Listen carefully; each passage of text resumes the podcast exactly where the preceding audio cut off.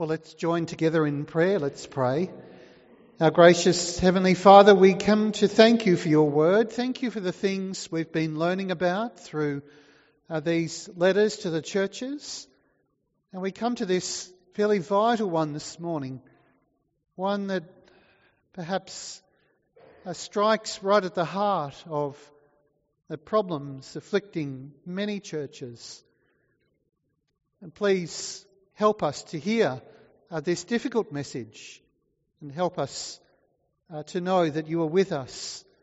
And of course, we pray for your reviving of the church here and throughout the world in Jesus' name. Amen. Well, we've been working our way through Revelation chapter 2 and 3, following these messages from the risen Lord Jesus and you'll know that this morning we're coming to consider the message to the church in the city of Sardis. And you'll know too that each of the four messages we've looked at so far have varied according to need and the spiritual health of each of the churches. The church in Ephesus was backsliding and needed correcting. The church in Smyrna was suffering and needed encouraging. The church in Pergamum was compromised and needed rebuking. The church at Thyatira was on its last legs and needed awakening. And now we find that the church at Sardis was dead and needed reviving. Dead. Not caught in the downward spiral of backsliding.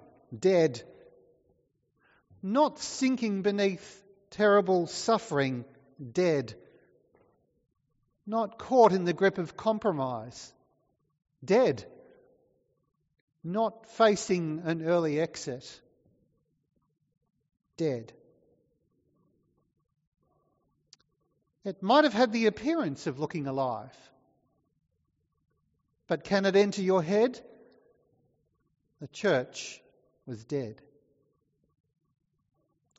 Three things we note as we continue along asking the question what does Jesus think of his church? First, we see that Jesus spoke to them of the dangerous deception of appearances. Think for a moment how it was when Samuel looked at Jesse's eldest son. He thought he was seeing the next king of Israel, but that wasn't so.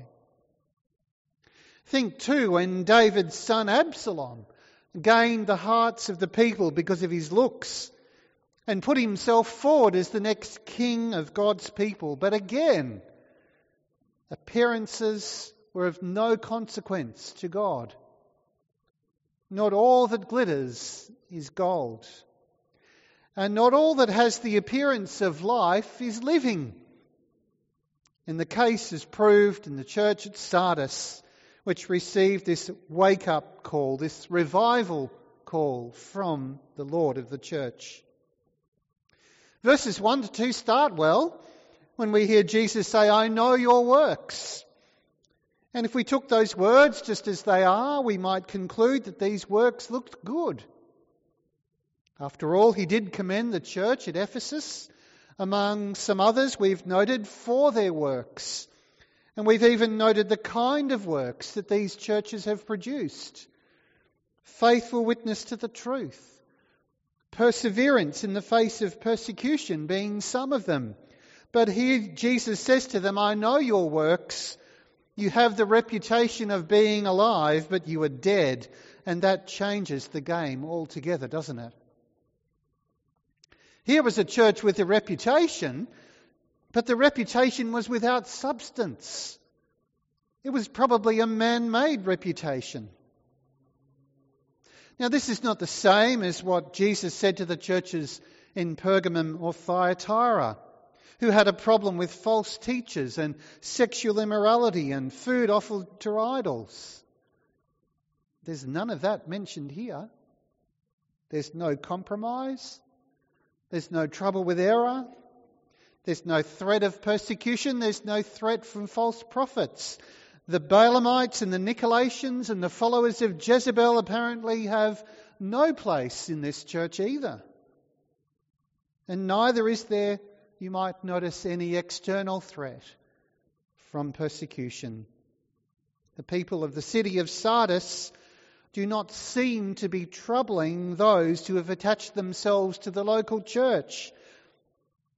This, insofar as the other churches were concerned in the region, was a vital, thriving church in an enviable situation. But appearances can be deceiving. They looked alive. The word around town was that they were healthy and vibrant. But the word from Jesus, the one who knows all, you're dead. He could see what no one else could see. After all, he is the one who presents himself as the one who holds the seven stars in his hands. And we are told that the seven stars are the seven spirits of God, which I take to be a reference to the full measure of the Holy Spirit, referring to Jesus' complete knowledge of all things everywhere. He knows the truth about the church at Sardis, even when the church at Sardis has done a number on, every, on everyone else. Maybe we could surmise that there was plenty of work going on apparently, in this church. No doubt there were maybe even committees and meetings of all kinds. The lights were on. The car park was full. The word around town was that if you want to go to a good church, go to the church at Sardis. But what counts is not what people say about the church. What counts is what the Lord Jesus thinks under the microscope of divine scrutiny, under the unblinking gaze of Jesus, who says to the church, I know your works, but your works are incomplete. They were busy, but little to show for it, active, but fruitless. Now, why is that? And how can that happen? After all our hard work, after all our efforts, what might cause our works to be incomplete? Well, we thought already about John 15 when Jesus said, Abide in me and I in you, as the branch cannot bear fruit by itself unless it abides in the vine, neither can you unless you abide in me. Whoever abides in me and I in him, he it is that bears much fruit, and apart from me, you can do What's the next word? Nothing. So, what's the reason for fruitless labour? Just what Psalm 127 tells us. Unless the Lord builds the house, the labourers labour in vain. Nothing bears fruit, lasting fruit, apart from being connected to Him Churches may look alive, but if the branch has become disconnected from the vine, then the greenery you might notice upon it will not only die, but it will produce no fruit and will end up being burned in the fire. That's one reason. The other might be found through the implication of Jesus' words in verse 4 that some in the church had not soiled their garments. The Greek historian Herodotus records that the inhabitants of the city of Sardis had a reputation that had grown over the years for lax moral standards and open licentiousness. Now we've noted that in Pergamum and Thyatira that sexual immorality was an open secret where false teachers were leading believers to practice it openly. But we don't find that in the letter to the church at Sardis. See, Sardis was clean and respectable on the outside. No open secrets of sexual immorality, only hidden ones. A secret defilement. Real, but hidden away. And let's call it for what it was. Let's call a spade a spade. Let's say what it is it's sin. What causes a church to be dead? It's sin. What kills the life of a church? It's sin. What causes the spiritual life there to become a mere form, an, an appearance? It's sin. What causes the life of the vine to be cut off? Sin. What causes the fruit to be incomplete, lifeless, and dead? Sin. Where there ought to be signs of life and growth and health, there is sin. If there's any fruit, the fruit is fake. If there's any activity, it's just going through the motions. If there's any purity, it's more like the whitewashed tombs that Jesus spoke of, clean on the outside, but inside full of dead men's bones. Here again, what Jesus says to them I know your works. You have the reputation for being alive, but you are dead. And you know, in all probability, that's the real reason there was no false teaching in Sardis. That's the real reason there was no persecution in Sardis.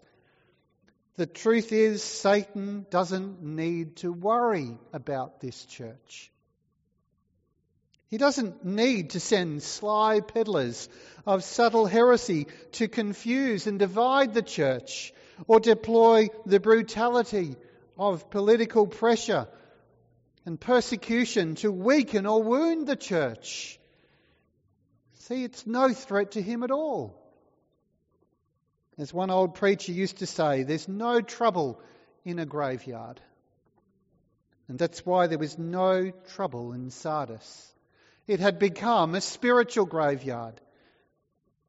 Which, by the way, ought to be a little bit comforting to us, don't you think? For most part, I think we're a happy, unified congregation by God's grace, but there is a sign of life. Surely, when we have trouble, we have struggles, we have difficulties, we have sometimes conflicts. But there are signs of life and growth. And so, by the grace of God, we can say, we're not quite there yet. That's not happening at Sardis. They had a reputation for being alive but dead, and that's a warning that Jesus wants us to hear clearly that it is possible. It is possible to have all the outward appearance of life, but by his estimation have a spiritual flat line, no vital signs, no spiritual pulse. To look like, to function like a church, but actually not be alive. What a terrible and perilous situation to find ourselves in. Secondly, see here that Jesus spoke to them of the sure road of recovery. How can a church that's dead be refreshed, renewed, revitalized, even resurrected? Because that's what we're looking at, isn't it? Jesus tells them to do five things. First, he says, Wake up, verses 2 and 3. There's to be watchfulness. He isn't asking the believers to do something novel or unique to their own situation. He's calling them to the most fundamental habit that characterizes every true child of God, and that's a daily, regular walk with Him with their eyes opened, not sleeping. Paul captures this idea in Romans 13. Besides this, you know the time that the hour has come for you to wake from sleep, for salvation is near to us now than when we first believed. The night is far gone, the day is at hand, so let us cast off the works of darkness and put on the armour of light. Let us walk properly as in the daytime, not in orgies and drunkenness not in sexual immorality and sensuality, not in quarreling and jealousy, but put on the Lord Jesus Christ and make no provision for the flesh to gratify its desires. Wake up. Be spiritually awake. Stop dozing contentedly, even if you are in the light. An appearance of Christian life isn't enough. And he warns them to wake up, for he will come against them like a thief in the night.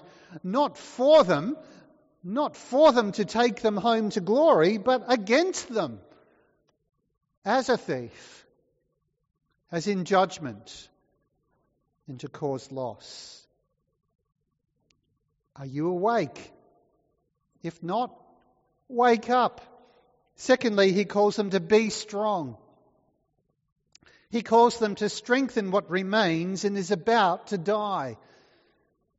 We heard from Hebrews 12 today that the writer said, Strengthen your weak knees. No matter how bad things have become in Sardis, as we noted a few moments ago, there remains a remnant in the congregation, a few in verse 4 who have not soiled their garments.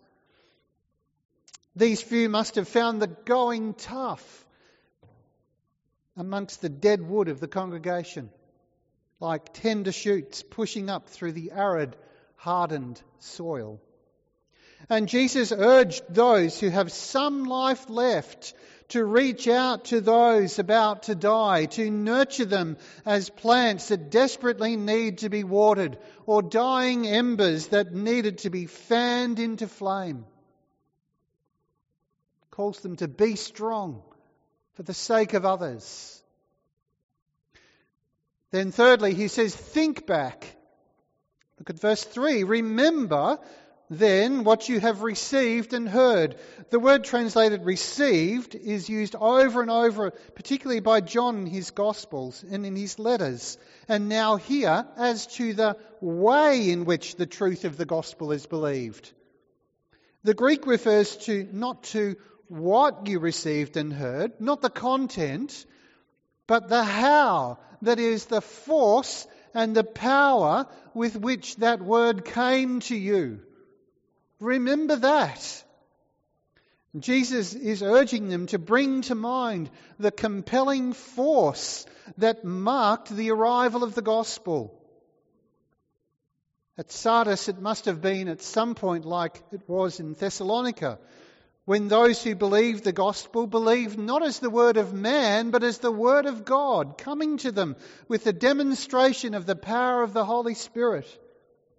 And in remembering, they might recall how through the power of his word, Jesus assembled and brought together a congregation in that city. And by telling them this, he's telling them how to be alive again. That's the point. He can cause the same to happen again. Wake up, strengthen what remains, and remember how you received the word and heard it and what it did among you.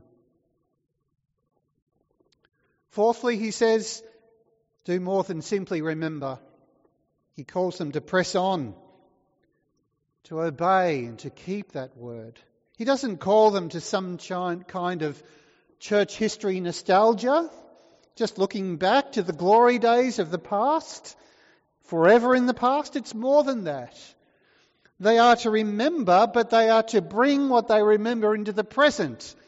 That is, they are to keep on being faithful even though the flame around them is burning low. And then Jesus calls them to repent, to turn back. Fifthly, he urges them to bring their secret sin into the light, to turn away from standards taught by the world, or a failure to attend to the preaching of the word, or the neglect of spiritual life.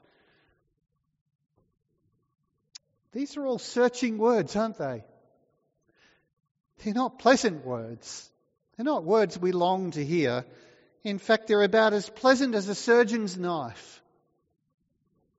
Important necessary, but not pleasant.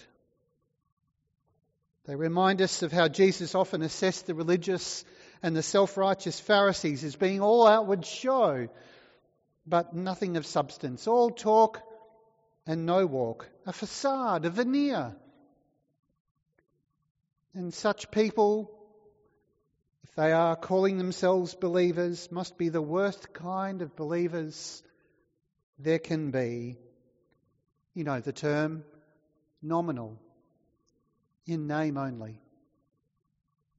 And Jesus, in calling this church to repentance, calls the church everywhere to repentance, for he sees the dead wood among the living branches, and he knows the fake fruit from the real.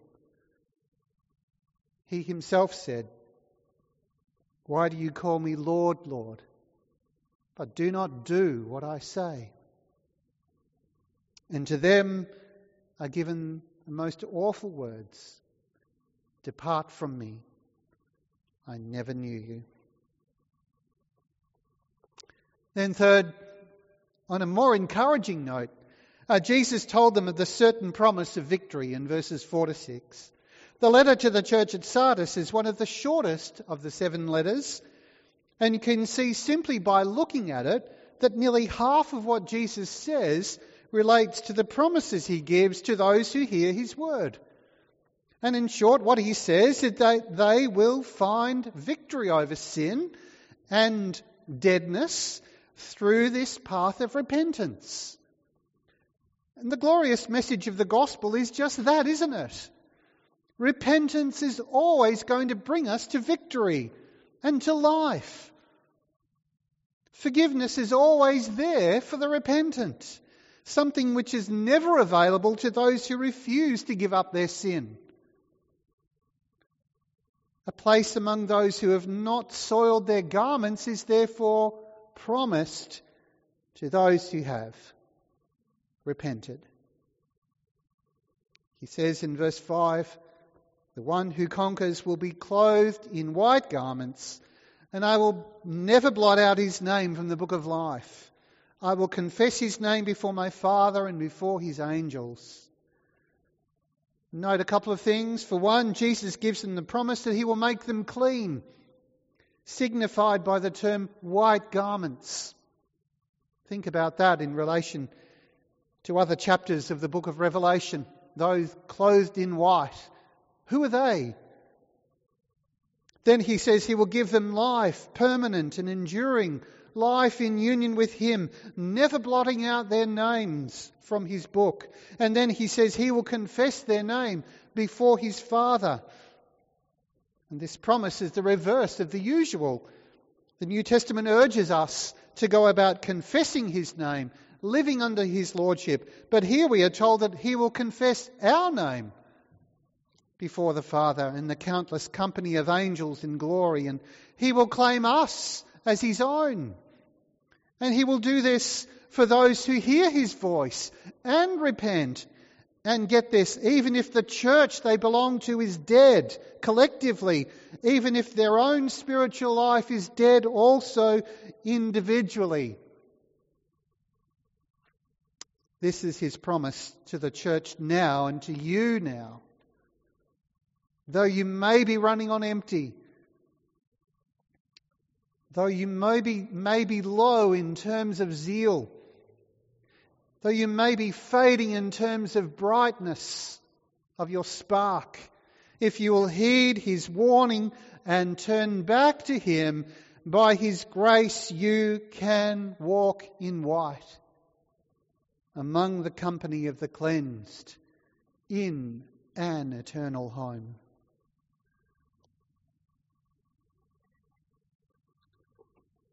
What then? Let it sink in that Sardis was a dead church. Hear these words from one author. I knew the patient before she died. It was 10 years ago. She was very sick at the time, but she did not want to admit it. She never got better, but slowly and painfully deteriorated, and then she died. She is, of course, a church. One of the defining marks of a dying church is that the people in it don't realize that they're dying. They don't know they're on a one way journey to the ecclesiastical morgue. There's enough about the church that makes it seem alive, and worth showing up to each week, but the symptoms of death might continue. What might those symptoms be? Well, there are many that might sound the death knell to a church, and we would be wise to note them before it's too late. Let me give you a few that might lead you to think of others. Death is in the side of a church when we've lost our sense of mission to those who have not heard the gospel. Death is in the sight of a church when we exist primarily to provide fellowship for ourselves. Death is in the sight of the church when we overlook the needs of the one outside of our walls or our gates. Death is inside of the church when we're more focused on the past than the future. Death in the side of the church when we have major forms of conflict that do not get resolved. Death is in the side of the church when we care more about the bottom line of the financial statement than the number of conversions. Death is in the sight of the church when the prayer meeting ceases to happen. And this is where we have to get close up and personal. And we have to ask the question that the disciples asked of Jesus at the Last Supper Is it me, Lord? Does the description fit me? Is it I, Lord? Is it I? Does the cap fit? Am I the one that needs reviving? Am I the one that needs to hear this message, this warning, this call to come to you for life? If it is true of you, let him know. It's so vital that we are honest before the Lord. No games, no hypocrisy, no masks. I don't mean medical ones. If the cap fits, own it. Confess that it is so. Hear the promise of God through Isaiah the prophet. Seek the Lord while he may be found. Call upon him while he is near. Let Call upon him while he is near. Let him return to the Lord, that he may have compassion on him, and to our God, for he will abundantly pardon. Life comes only from the life giver. And that's his promise life for the dead. Let's seek the Lord while he may be found. Let's turn to him. Let's pray for revival among us and the church everywhere. Will you do that? Let's pray together. Our God and Father, we thank you for your word to us, which comes as a double edged sword both to convict and to encourage. Thank you that as we read of this church in Sardis, we read of you who saw right through its walls into its very heart. You who declared it to be dead, but you who can make it live again. And for this we thank you so much that a dead church is not the end as long as you are in the picture. And we pray for the revival of your work in each heart, in each soul,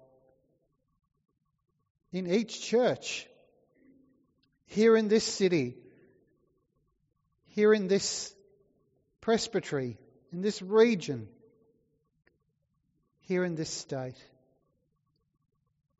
in this country, in this hemisphere, in this world. Lord Jesus, revive your church, we pray. And where it is dead, breathe life. And where there is sin, help us to repent. and find life again through your wonderful gospel, for which we give you thanks and pray in Jesus' name. Amen.